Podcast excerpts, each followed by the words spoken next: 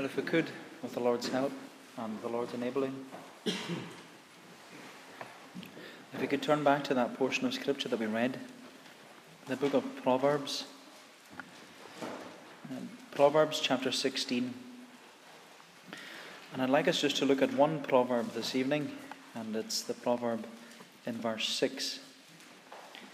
Proverbs 16 and verse 6. For Solomon writes, "By steadfast love and faithfulness, iniquity is atoned for, and by the fear of the Lord, one turns away from evil." By steadfast love and faithfulness, iniquity is atoned for, and by the fear of the Lord, one turns away from evil. Now, I think it's safe to say that words are important. And words are important because they communicate to us what's going on in our lives. Words express our feelings. Words describe our situations. Words convey our mood. Words reveal our opinions. Words are important, and how we use words are important, because we can use our words to encourage people or discourage people. We can use our words to defend or condemn. We can use our words to love or hate. We can use our words to, well, we can use our words wisely or foolishly. Words are important. And you know, when we come to the book of Proverbs, we see how important words are, because the book of Proverbs is a book written by Solomon, and it's full of wise words. And when you read this book, and I'd encourage you to read it, it's a wonderful book, but when you read this book, you realize how important words are and how powerful words are. Because the book of Proverbs, it's just a collection of wise words that are used to teach wisdom. Solomon wants us to be wise. He wants us to possess through wisdom. But as you know, wisdom isn't knowledge, because knowledge can exist without wisdom. Someone can be knowledgeable without being wise. And according to Solomon, true wisdom is the ability to discern between right and wrong, between good and evil, righteousness and sin. True wisdom is seeking to live your life in a manner that is pleasing to God by keeping His commandments and upholding His covenant. And you know, that's how Solomon actually introduces his book on the book of Proverbs. He writes in chapter 1, he introduces it, he says, "The Proverbs of Solomon, the son of David, king in Israel." And then he says, "To know wisdom and instruction, to understand words of insight, to receive instruction in wise dealing, in righteousness, justice, and equity, to give prudence to the simple, knowledge and discretion to the youth. Let the wise hear and increase in learning, and to the one who understands, obtain guidance, to understand a proverb and a saying, the words of the wise and their bridles." Then he says, "The fear of the Lord is the beginning of knowledge. Fools despise wisdom and instruction." And so for Solomon, words are important because words convey wisdom and understanding. But what I'd like us to see from this one verse hidden in the book of Proverbs, what I want us to see is that this verse is a golden verse. And it's a golden verse because it contains the greatest wisdom, and it expresses to us the beauty of our gospel. And in this golden verse, there are only 8 words. There are 8 Hebrew words in verse 6, and each word teaches us how important, well, there's 3 things it teaches us. Teaches us about the covenant, the cross, and the Christian. So each word is important in this verse, and they teach us about the covenant, the cross, and the Christian. So if we look first of all at the covenant, look again at this one verse, verse 6. "By steadfast love and faithfulness, iniquity is atoned for, and by the fear of the Lord, one turns away from evil." And as we said, words are important. The first 2 words in this golden verse are the words "by steadfast love and faithfulness." And although there are a few words in English, there are actually only 2 words in Hebrew, steadfast love and faithfulness. And those two words there, they are to remind us of God's covenant promise. They are covenantal words. And the word steadfast love, it refers to God's covenant love towards his people. That God has graciously and mercifully acted towards us, not because of our merited righteousness, holiness, or goodness, but God has acted towards us solely because of his great love towards us. And this is what the Lord often reminded the people of Israel. He reminded them, even in Deuteronomy chapter 7, the Lord reminded his people that he saved them and he delivered them from bondage and slavery in Egypt, not because they were greater than anyone else, not because they were more important than anyone else. He saved them simply because he loved them. And I love what we're told in Deuteronomy 7. It just says, the Lord did not set his love upon you or choose you because you were greater than any other people. The Lord set his love on you because the Lord loved you. The Lord set his love on you because the Lord loved you. And this is our great hope and assurance as a Christian tonight. That the Lord has chosen us and he loves us. Not because of who we are or what we've done as a Christian, but the Lord has set his covenant love upon us just because he loves us. It wasn't anything to do with us, or our upbringing, or our family, or our knowledge of the Bible, or even our church attendance. The Lord loves us because he has chosen to love us. And the Lord loves us and cherishes us with an everlasting love. In fact, it's not only an everlasting love, it's an eternal love. It's a love, let me make it personal. It's a love that knew you and chose you and cared for you before the world began.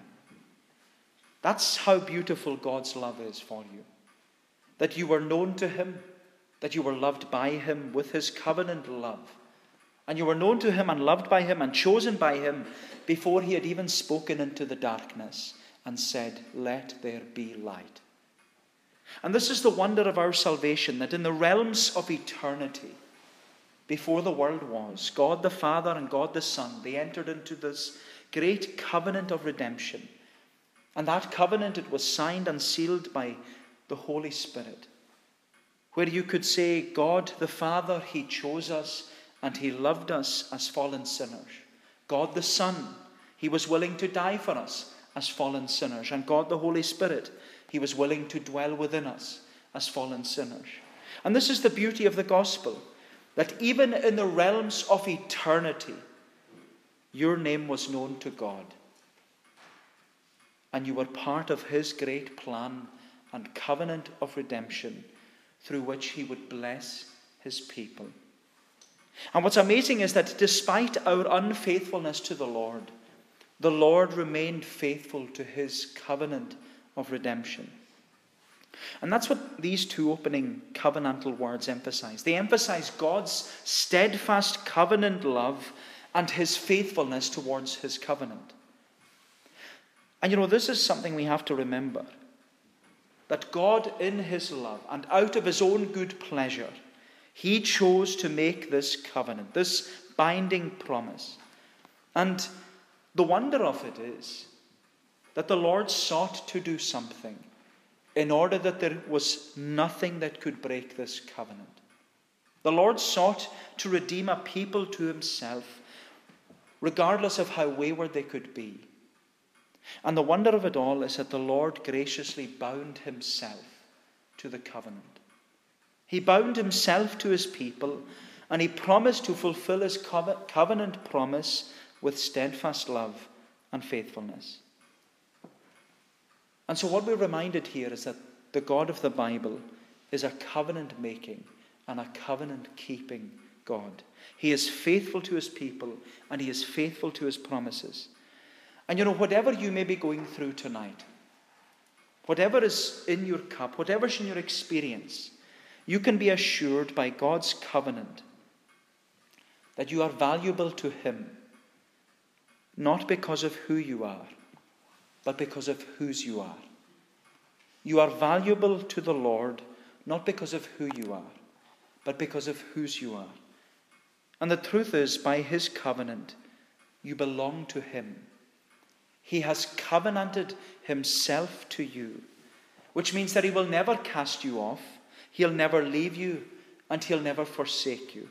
And you can have assurance tonight because the Lord has bound himself to you with his steadfast love and faithfulness. And that's where our assurance is tonight.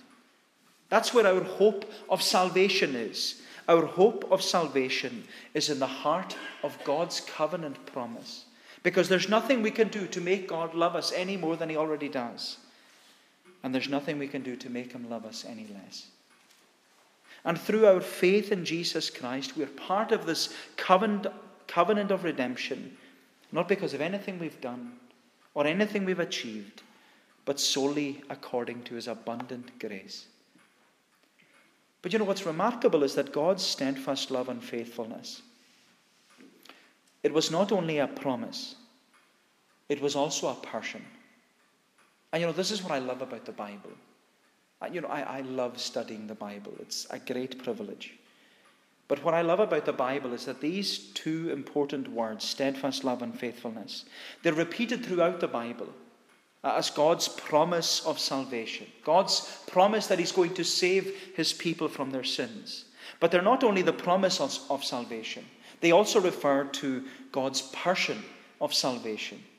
Because when we come into the New Testament, these two words, steadfast love and faithfulness, they're translated, as we've mentioned before, they're translated as grace and truth. And we see that when the Apostle John writes his gospel. One of the first things that he says about God's covenant promise, he says, this covenant promise, it has been revealed in person. The eternal word of God, he says, has become flesh and it has dwelt among us. And in Jesus Christ, he says, we have beheld the glory of God's covenant, which is full of grace and truth, full of steadfast love and faithfulness. You know, it's wonderful. But you know what makes the Bible such a beautiful book to read and to meditate upon? Is that Jesus is not only the person of the covenant promise, he's also the purpose of the covenant promise. The Apostle Paul later reminds us that God has demonstrated his covenant. He has demonstrated his steadfast love and faithfulness in this way. And he says that whilst we were still sinners, whilst we were still strangers to grace and to God, whilst we were still in the far country, still prodigal, still without hope in this world, still enemies of the cross, whilst we were still strangers to grace and to God, God demonstrated his love towards us in that Christ died for us. It's wonderful. And you know, I don't know if you noticed in Psalm 85, but that's what we were just singing about. We were singing about the promise, the person, and the purpose of the covenant. In Psalm 85, we sang that at the cross, truth met with mercy, and righteousness and peace kissed mutually.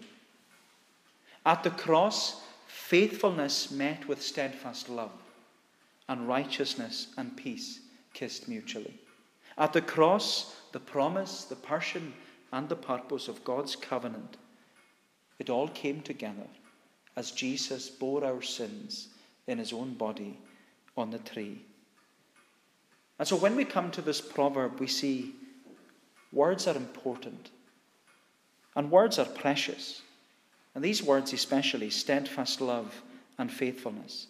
And they're important. These words are important and they're precious because they remind us about the covenant. And they remind us about a covenant that was revealed at the cross. And that's what we'll see secondly. So the covenant, the cross.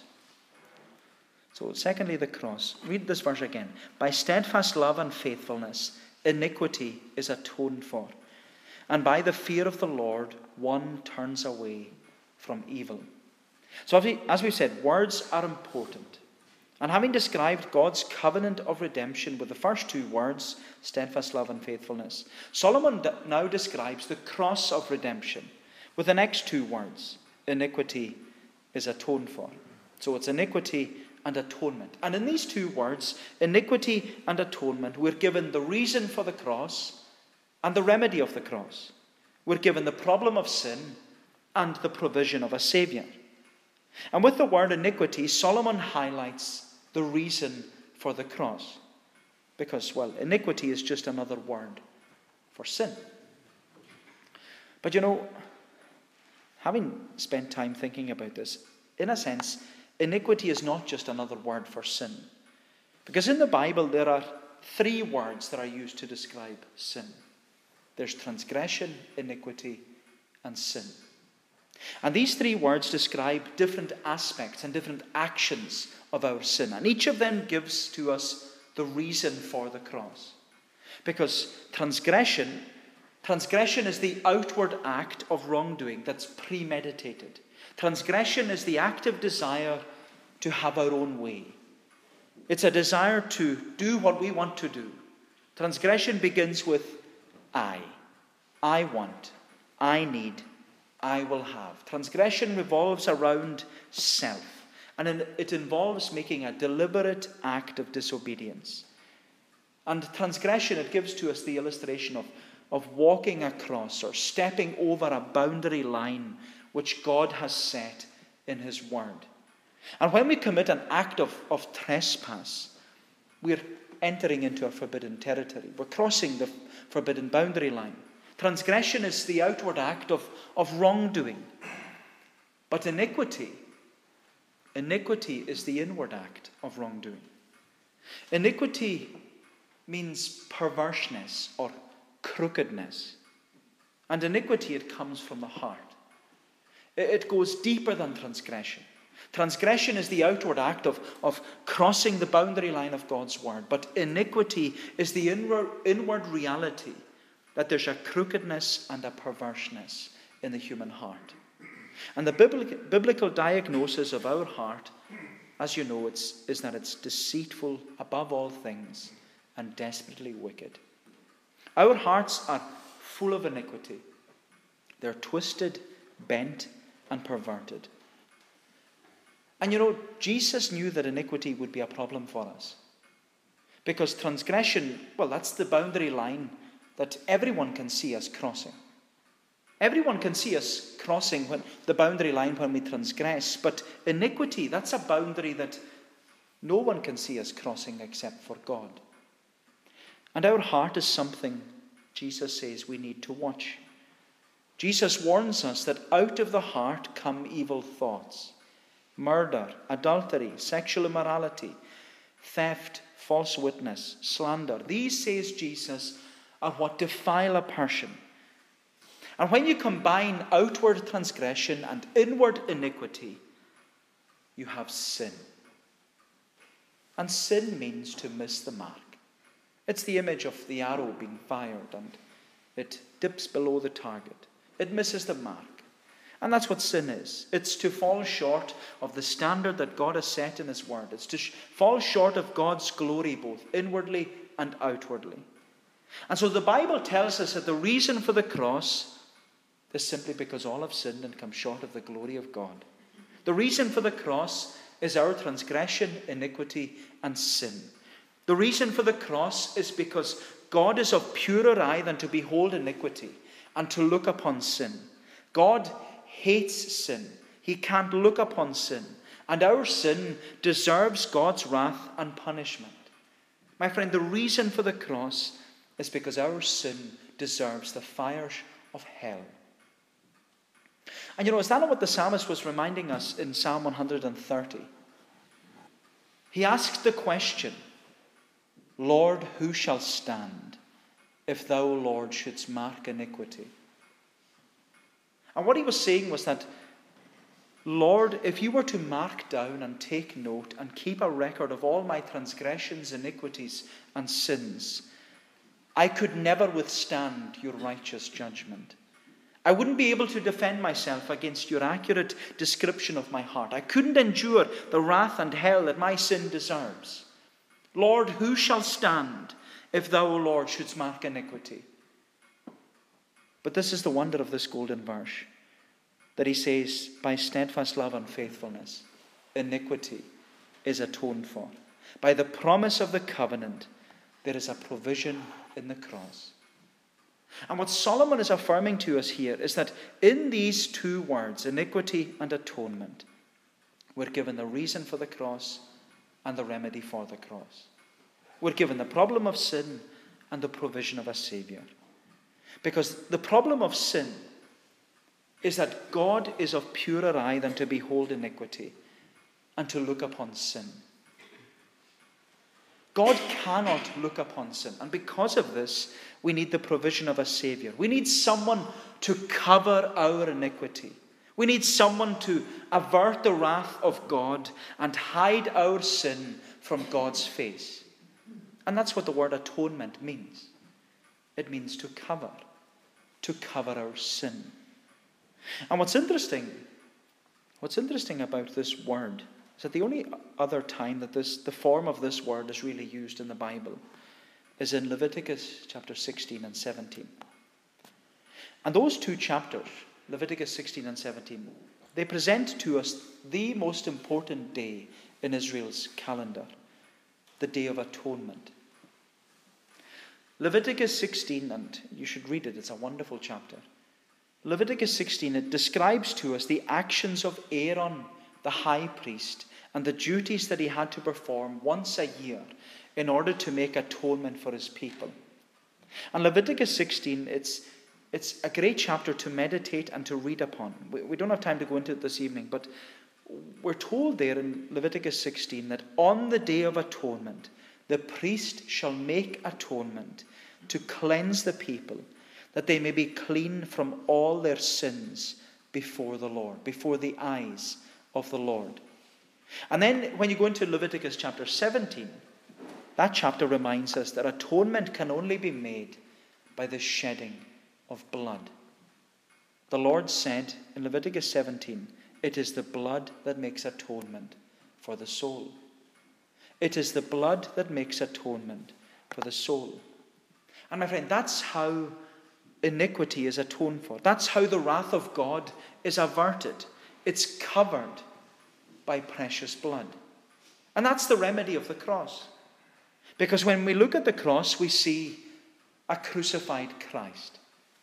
And we realize that without the shedding of his blood, there's no forgiveness. Without the shedding of his precious blood, there's no atonement. There's no mercy. There's no reconciliation with God. There's no peace with God. There's no redemption. Because, as Peter reminds us, we are redeemed not with corruptible things such as silver and gold, but only by the precious blood of Christ. And so, my friend, the reason for the cross, it was all our transgression, our iniquity, and our sin. But the remedy of the cross was the blood of Jesus Christ. And you know, if any of the apostles understood this wonderful concept, it was the Apostle John. When you read his first letter to the churches, John assures us that it's the blood of Jesus Christ that cleanses us from all sin. And then he says we should have confidence because of the blood, that if we confess our sins, God will be faithful to his covenant, and because he was just at the cross in condemning his own son, he will cleanse us from all unrighteousness. But then when you go on in John's first letter, John went on to write about the reason for the cross and the remedy of the cross. Because he says in chapter 3, herein is love. Not that we loved God, but that he loved us. And he sent his son to be the propitiation for our sins. Herein is love. This is love. Not that we loved God, but that he loved us with his covenant, love, and faithfulness. And he fulfilled his covenant, John says, by sending his own son to be the propitiation for our sins, to be the atoning sacrifice for our sins, to cover our sins by his own blood and to avert the wrath of God. That's what the word propitiation means. It means to cover our sin and to remove the wrath of God. That's how we can be forgiven. Our sins are covered by blood, and the wrath of God is removed. He is the propitiation for our sins, and he did it all at the cross. He did it all at the cross. And it doesn't matter how many times I come and consider the cross of Jesus Christ. Every time I do, I always have in my mind the words of that famous hymn. You'll know it, Man of Sorrows, what a name, for the Son of God who came, ruined sinners to reclaim. Hallelujah, what a Saviour. Bearing shame and scoffing rude, in my place condemned he stood, sealed my pardon with his blood. Hallelujah, what a Saviour. Guilty, vile, and helpless we, spotless Lamb of God was he. Full redemption can it be. Hallelujah, what a Saviour. Then he goes on to say, lifted up was he to die. It is finished was his cry. Now in heaven exalted high. Hallelujah, what a Saviour. When he comes, our glorious King, to his kingdom us to bring, then I knew the song we'll sing. Hallelujah, what a Saviour.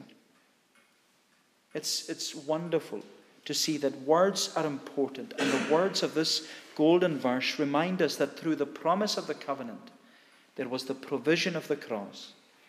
Through the promise of the covenant, there was the provision of the cross. But then lastly, and more briefly, there is the purpose of the Christian. The covenant, the cross, and the Christian. The covenant, the cross, and the Christian. Solomon says, by steadfast love and faithfulness, iniquity is atoned for, and by the fear of the Lord, one turns away from evil. So words are important. And having used only 8 Hebrew words, Solomon has described, first of all, the promise of the covenant, steadfast love and faithfulness. He's explained the provision of the cross, iniquity and atonement. But in the last 4 Hebrew words, Solomon reminds us of the purpose of the Christian. Because the purpose of the Christian is to fear the Lord and to turn away from evil. And that's what we have to see, is that one will result in the other. By fearing the Lord, he says, the result will be that we turn away from evil. So by fearing the Lord, we will turn away from evil. And he says that's the purpose of the Christian. Now, as we said earlier, Solomon introduced his book of Proverbs to us with the statement, the fear of the Lord is the beginning of knowledge. Fools despise wisdom and instruction. And what we see throughout the book of Proverbs when you read it is that Solomon continually or repeatedly explains what it means to fear the Lord. Because Solomon says that the fear of the Lord is not only the beginning of wisdom, he says it is wisdom. He says the fear of the Lord is to hate evil. He says another time the fear of the Lord prolongs our days. The fear of the Lord is strong confidence in the Lord. Solomon says the fear of the Lord is a fountain of life. The fear of the Lord is great treasure. The fear of the Lord leads to life. The fear of the Lord is riches and honor and life. And when you read this verse in that context, you realize how precious it is. By steadfast love and faithfulness, iniquity is atoned for. And by the fear of the Lord, one turns away from evil. By the fear of the Lord, one turns away from evil. But what does it mean to fear the Lord? Well, to fear the Lord is to submit to the authority of the Lord. It's to have Jesus Christ as Lord. Lord over every area of our life. To fear the Lord is to live in submission to Jesus and live in obedience to his word. And that's what David reminds us in Psalm 19. We'll sing it shortly. But when David considered the wonder of God's word in Psalm 19, he used all these different terms to describe God's word. He described God's word as his law, his testimony, his statutes, his commandments, his fear, and his judgments. And he says, I'm sure you'll know it yourself from verse 7, God's law is perfect and converts. the soul and sin that lies. God's testimony is more sure and makes the simple wise. The statutes of the Lord are right and do rejoice the heart. The Lord's commands are pure and doth light to the eyes impart. Then he says, unspotted is the fear of God and doth endure forever. The judgments of the Lord are true and righteous altogether.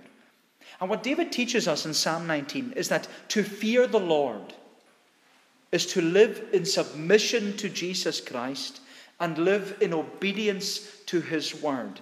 And by fearing the Lord, Solomon's emphasizing to us that we're not to pick and choose which parts of the Bible that we want to adhere to and just leave the other parts. No, to fear the Lord is to have the Lord over every area of your life. Jesus is Lord over every area, and you're submitting to the authority and you're being obedient to the authority of God's word. My friend, to fear the Lord is to say, as David did about God's word, yea, more than gold, yea, much fine gold, to be desired are than honey, honey from the comb that droppeth sweeter far. To fear the Lord is to put the Lord first and to live under his submission and his authority. And what Solomon reminds us here is that the purpose of the Christian is that by the fear of the Lord, by submitting to the authority of God's word, we will turn away from evil. And you know, we're often told that Jesus is our example to follow. The Bible tells us that we're to imitate and mirror our lives on the life and conduct of Jesus. So Jesus is to be our example. But he's also our example of what it means to fear the Lord. Because you know, when Isaiah spoke prophetically about the birth of Jesus, he said in Isaiah 11, the Spirit of the Lord shall be upon me, the Spirit of wisdom and understanding, the Spirit of counsel and might, the Spirit of knowledge and the fear of the Lord. And you know, if there was anyone who feared the Lord, it was Jesus. If there was anyone who lived in obedience to God's word and submitted to the will of his Father, it was Jesus. If there was anyone who upheld the promise of the covenant, it was Jesus. If there was anyone who fulfilled the provision of the cross, it was Jesus. If there was anyone who set out the purpose of the Christian life, it was Jesus. Because Jesus feared the Lord, he was obedient in life, and he was obedient unto death, even the death of the cross. And so the purpose of the Christian, our purpose, is to fear the Lord so that we will turn away from evil, that we will keep walking the narrow path that leads to life. And you know, it was Spurgeon. He very helpfully put it simply for us. He said, to fear the Lord is to love, worship, and serve the Lord. To fear the Lord is to love, worship, and serve the Lord. And so as Christians, our response to the covenant and the cross is to love, worship, and serve the Lord. By steadfast love and faithfulness, iniquity is atoned for, and by the fear of the Lord, one turns away from evil. Words are important, and the words of this golden verse, if I can call it that, they're important because they remind us about the covenant, the cross, and the Christian. May the Lord bless these thoughts to us. Let us pray. O Lord, our gracious God, help us to be like David, that when he spoke about thy word, that he said, yea, more than gold, yea, much fine gold, that we would see thy word as one that is precious, that it is a word that is living and active, that it speaks into every situation in our lives, that it is able to address us, and as we read it day by day, help us to see that it's a word that is reading us day by day, and that we, O Lord, would be conformed more and more to thy word, that we would submit to its authority and realize that every promise in thy word is to us, yea and amen in Christ. It is sealed by thy Spirit, that we might read thy word and see the beauty of the cross and be reminded daily that he was wounded for our transgressions and bruised for our iniquities. And Lord, we give thanks to thee that thou art the one who gives us guidance and even how to live as a Christian. Help us, we pray, to take up our cross daily and to follow in the footsteps of Jesus, to emulate this Christ who showed and who lived out the fear of the Lord, where he was obedient unto death, even the death of the cross. Lord, keep us, we ask thee. Bless our time together this evening. And Lord, that thou wouldest go with us. Keep us in the week, the rest of the week that lies ahead, that whatever is before us, that we would have the greatest assurance. As the psalmist reminds us that behind, before thou hast beset, and laid on me thine hand. Oh, such knowledge is too strange for me, too high to understand. Keep us, Lord, we pray, and go before us, for Jesus' sake. Amen.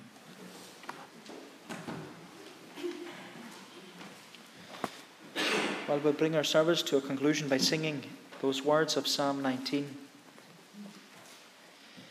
Psalm 19 in the Scottish Psalter, page 223. Psalm 19, we're singing from verse 7 down to the verse marked 10. God's law is perfect and converts the soul in sin that lies. God's testimony is most sure and makes the simple wise. Down to the verse marked 10, to God's praise. God's law is perfect.